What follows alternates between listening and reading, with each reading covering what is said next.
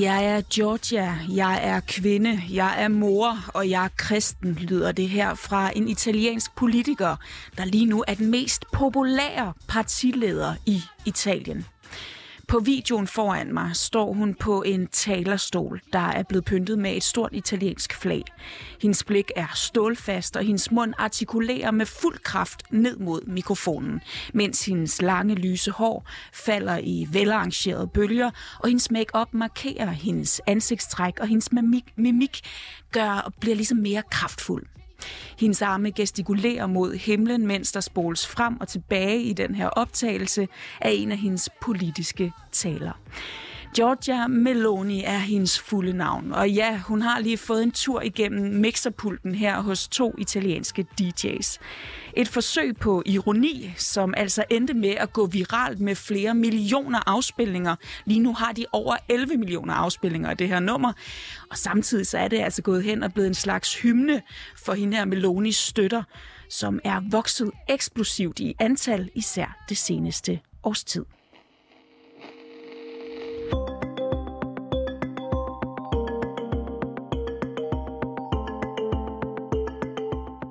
I dagens udsyn skal vi til Italien, hvor højredrejningen lader til at have nået nye højder, og hvor fascismen måske har fået en øh, politisk revival.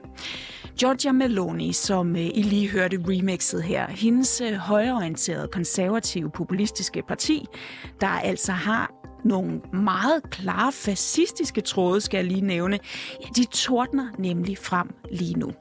Ved det seneste valg i Italien fik de italienske brødre, som partiet hedder, kun omkring 4% af stemmerne. Men hvis der var valg i dag, så ville de ifølge meningsmålingerne få omkring 20% af stemmerne. Og dermed ligger de i front sammen med Italiens andet højorienterede populistiske parti, Lega. Vi ser nærmere på den her højre drejning i Italien og søger svarene på, hvorfor et parti, der trækker tråde til en for mange lidt dunkel del af Italiens historie, altså nu ligger forrest i meningsmålingerne.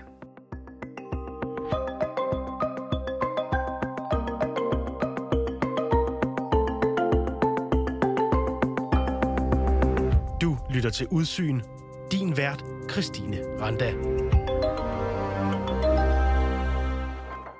Hver femte italiener vil stemme på et parti, som der udspringer direkte øh, af de fascistiske ideologier. Altså, øh, det er de italienske brødre jo.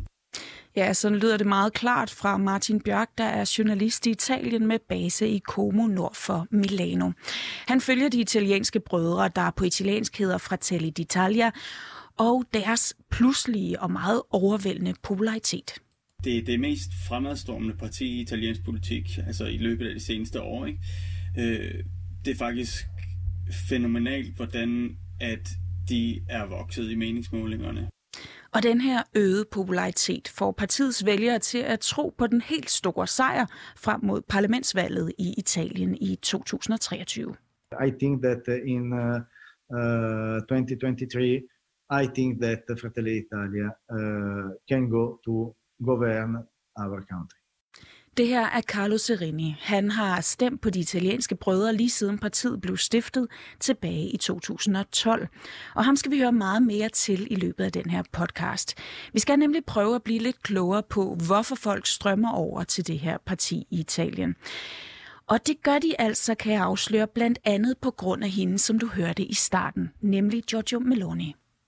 Partiet det ledes af Georgia Meloni. Hun er, hun er 45 år og har langt lyst hår. Hun er meget karismatisk, når hun taler, og hun kan tilskrives en stor del af æren for, for de italienske brødres stigende popularitet. Og det er altså blandt andet fordi, at hun er en rigtig dygtig taler. Jeg har selv set en tale foran 100.000 mennesker i Rom for et par år siden. Uh, hun er en af, en af de her uh, politikere, der kan få øh, der kan få røre i folk. Øh, og hun kører meget på, at hun er kvinde, øh, og at hun er... Øh, øh, altså, hun er en mor, og hun er italiener. Det er ligesom sådan hendes... Øh, hun, det er sådan, hun plejer at starte sine taler. Hun introducerer sig selv, som om der ikke er nogen, der kender hende hver gang, at hun taler. Men altså, hun, hendes politiske baggrund er, øh, altså som 19-årig, der var hun ungdomsleder i, i det, der hedder Moviment øh, øh Sociale Italiano, altså MSI, og det, det er jo noget, der er udsprang, altså et parti, der udsprang direkte af, af Mussolinis fascistparti. Og allerede her kom det en af partiets omdiskuterede tråde til fascismen. Fascismen, som diktatoren Mussolini jo styrede Italien under fra 1920'erne og frem til få år før slutningen på 2. verdenskrig.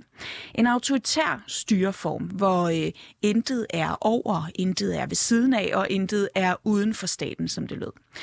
Nogen vil kalde det her en mørk periode i Italiens historie, hvor man blandt andet samarbejdede med Hitler. Men ikke alle italienere har lige travlt med at lægge afstand til fascismen. Giorgio Meloni og, og altså partiet selv, de siger jo, at fascismen, det, det skal bare ses som en del af Italiens politiske historie. Altså hun underspiller det spor, som fascismen har trukket igennem italiensk politik og samfund. Og, og hun fortsætter med at pro- promovere sit parti som, som et traditionelt højorienteret konservativt parti. En fortælling, som nogle af hendes vælgere, for eksempel Carlo, som du hørte før, også byder ind på. Fascism is a, a period, a historical period, a political period, a political way of, uh, uh, of life that uh, history has judged, but uh, is not uh, the root of uh, uh, all uh, right parties. Men det lader bare til, at øh, der altså er lidt mere at komme efter end bare historie.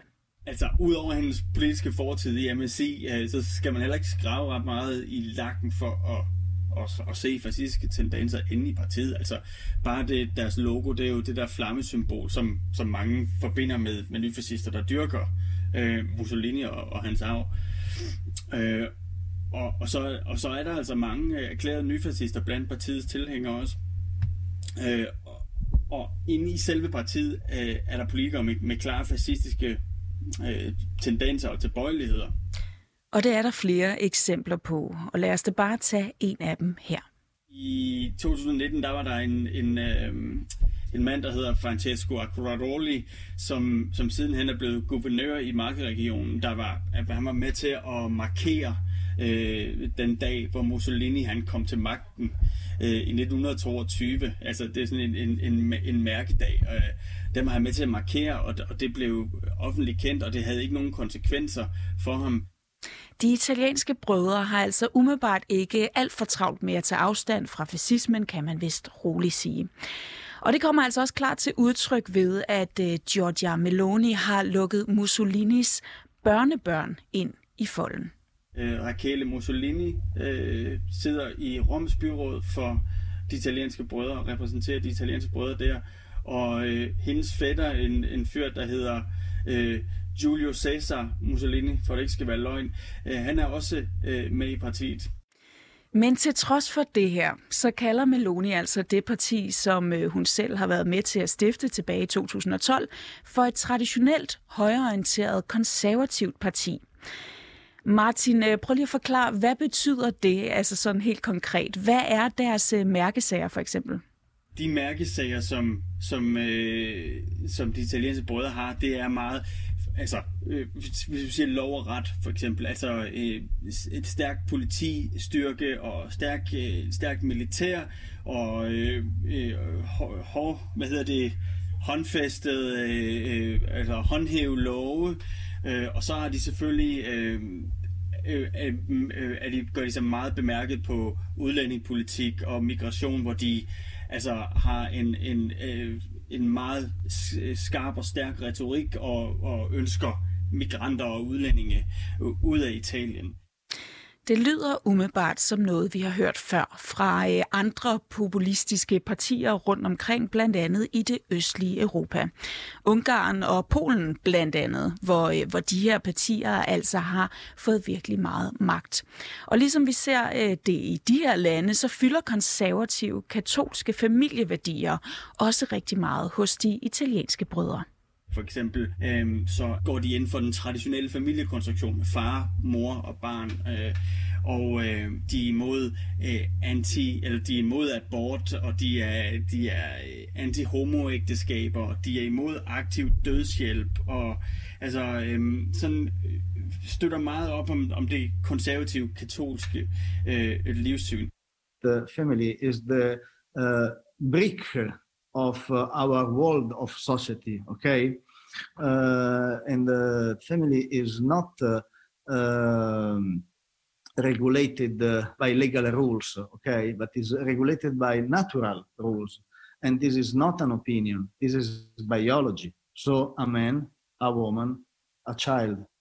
Familien er det vigtigste øh, i, i samfundet, og det er derfra alt skal udgå, og der skal laves børn, og det skal der gøres af en mand og en kvinde, øh, og et hvert barn har ret til en mor og en far.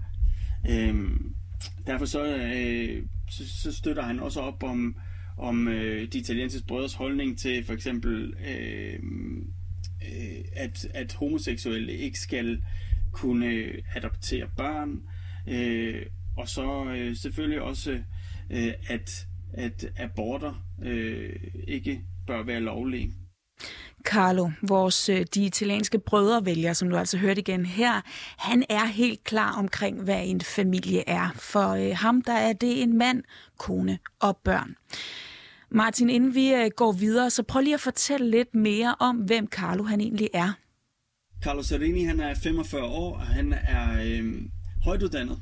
Han er anestesilæge på et af de største hospitaler i Milano. Så er han gift og, og har to børn.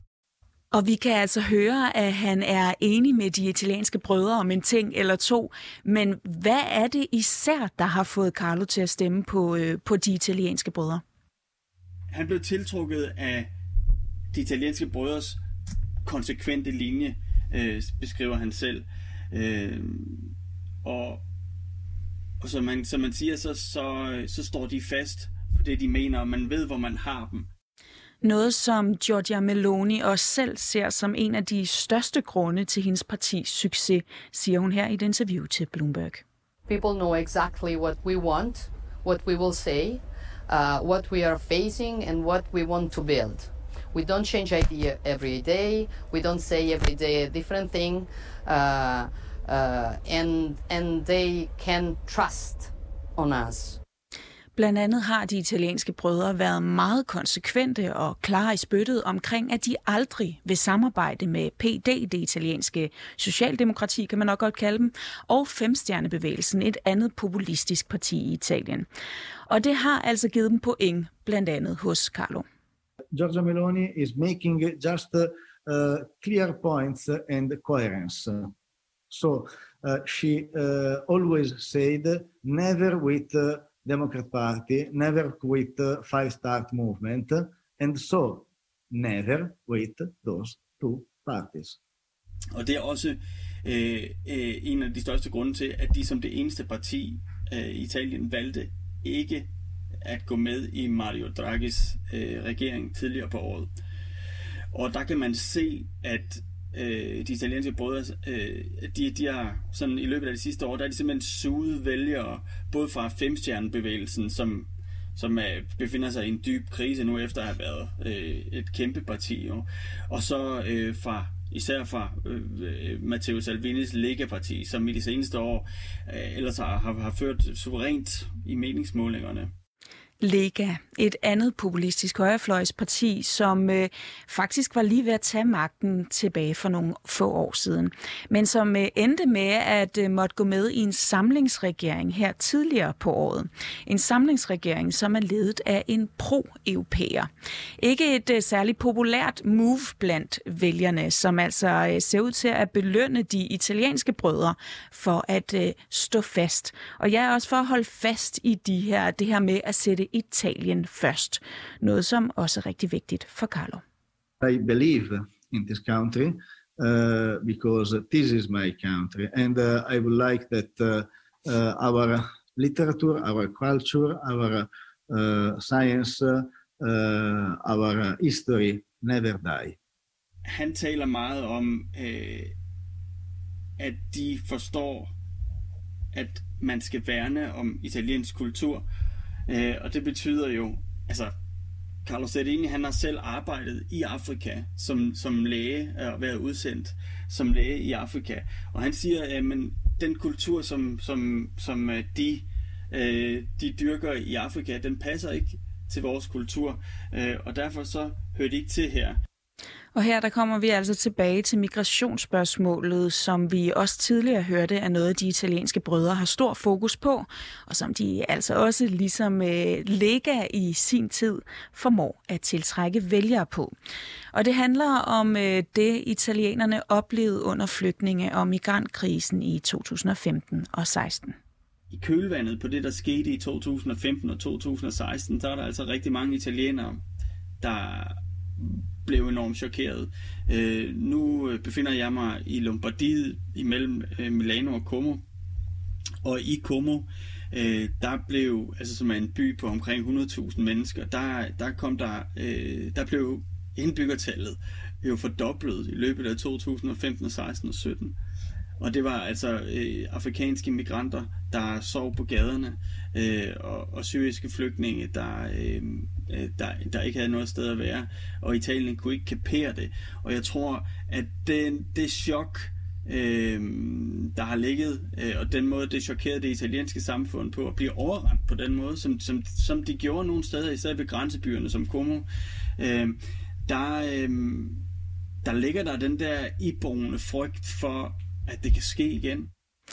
Martin, det lyder som om, at de italienske brødre fører en politik, der resonerer hos, øh, hos rigtig mange italienere, og som mange italienere kan identificere sig med. Men hvilke italienere er det egentlig sådan især, som øh, Meloni hun øh, taler til? Hun taler jo til øh, Meloni. Hun bliver ved med at bruge sin baggrund. Øh, altså, hun voksede op i et, i et arbejderklassekvarter uden for Rom, og taler meget om, at at, at, øh, at alle skal kunne have en mulighed for at blive til noget. Øh, og, så, og så på den måde, der taler hun jo også til, til folk, som har øh, måske er, føler sig marginaliseret i samfundet. Øh, men hun, øh, og, og, og nu taler vi italienere, der føler sig marginaliseret i, i samfundet. Og dem er der altså især mange af oven på coronakrisen for de italienske brødre har coronapandemien på en eller anden måde været en gave, fordi det har kunne, øh, det har kunne give dem øh, vind i sejlene i forhold til at kæmpe de, øh, de svages kamp, øh, hvilket et populistisk parti jo, jo skal gøre, øh, hvis de skal øh, nogensinde til magten. Men altså, øh, i løbet af corona, og der var Italien jo øh, vel nok det hårdest ramte land i Europa, Øhm, der er der en million italienere, der, der er blevet fattige, øh, øh, øh simpelthen kategoriseres som, som fattige, øh, og som har følt sig øh, forbigået og glemt øh, af, af, en regering, der kastede sådan små hjælpepakker ud, men ikke tog højde for, for en masse sociale problemer i landet. Øh, og der har øh, øh, de italienske brødre øh, været enormt gode til at tale deres sag. De har været imod nedlukning, de har været imod øh, al form for sådan øh, social tvang i forhold til, øh, at man skal øh, øh, vaccineres for at kunne komme på arbejde og, og alle sådan nogle ting her. Så der har de brugt corona som et politisk værktøj. Og lige nu ligger de italienske brødre altså forrest i meningsmålingerne sammen med Lega, det andet højorienterede populistiske parti, som de jo faktisk er i koalition med, øh, også når de stiller op til diverse lokal- og regionalvalg. Og de to partier, sammen med deres tredje samarbejdspartner, det liberalkonservative Forza Italia, har lige nu magten i 15 ud af 20 italienske regioner. Og Giorgia Meloni, som er den mest populære partileder lige nu, hun står altså til at kunne blive Italiens første kvindelige premierminister, hvis det fortsætter sådan her frem mod parlamentsvalget i 2023.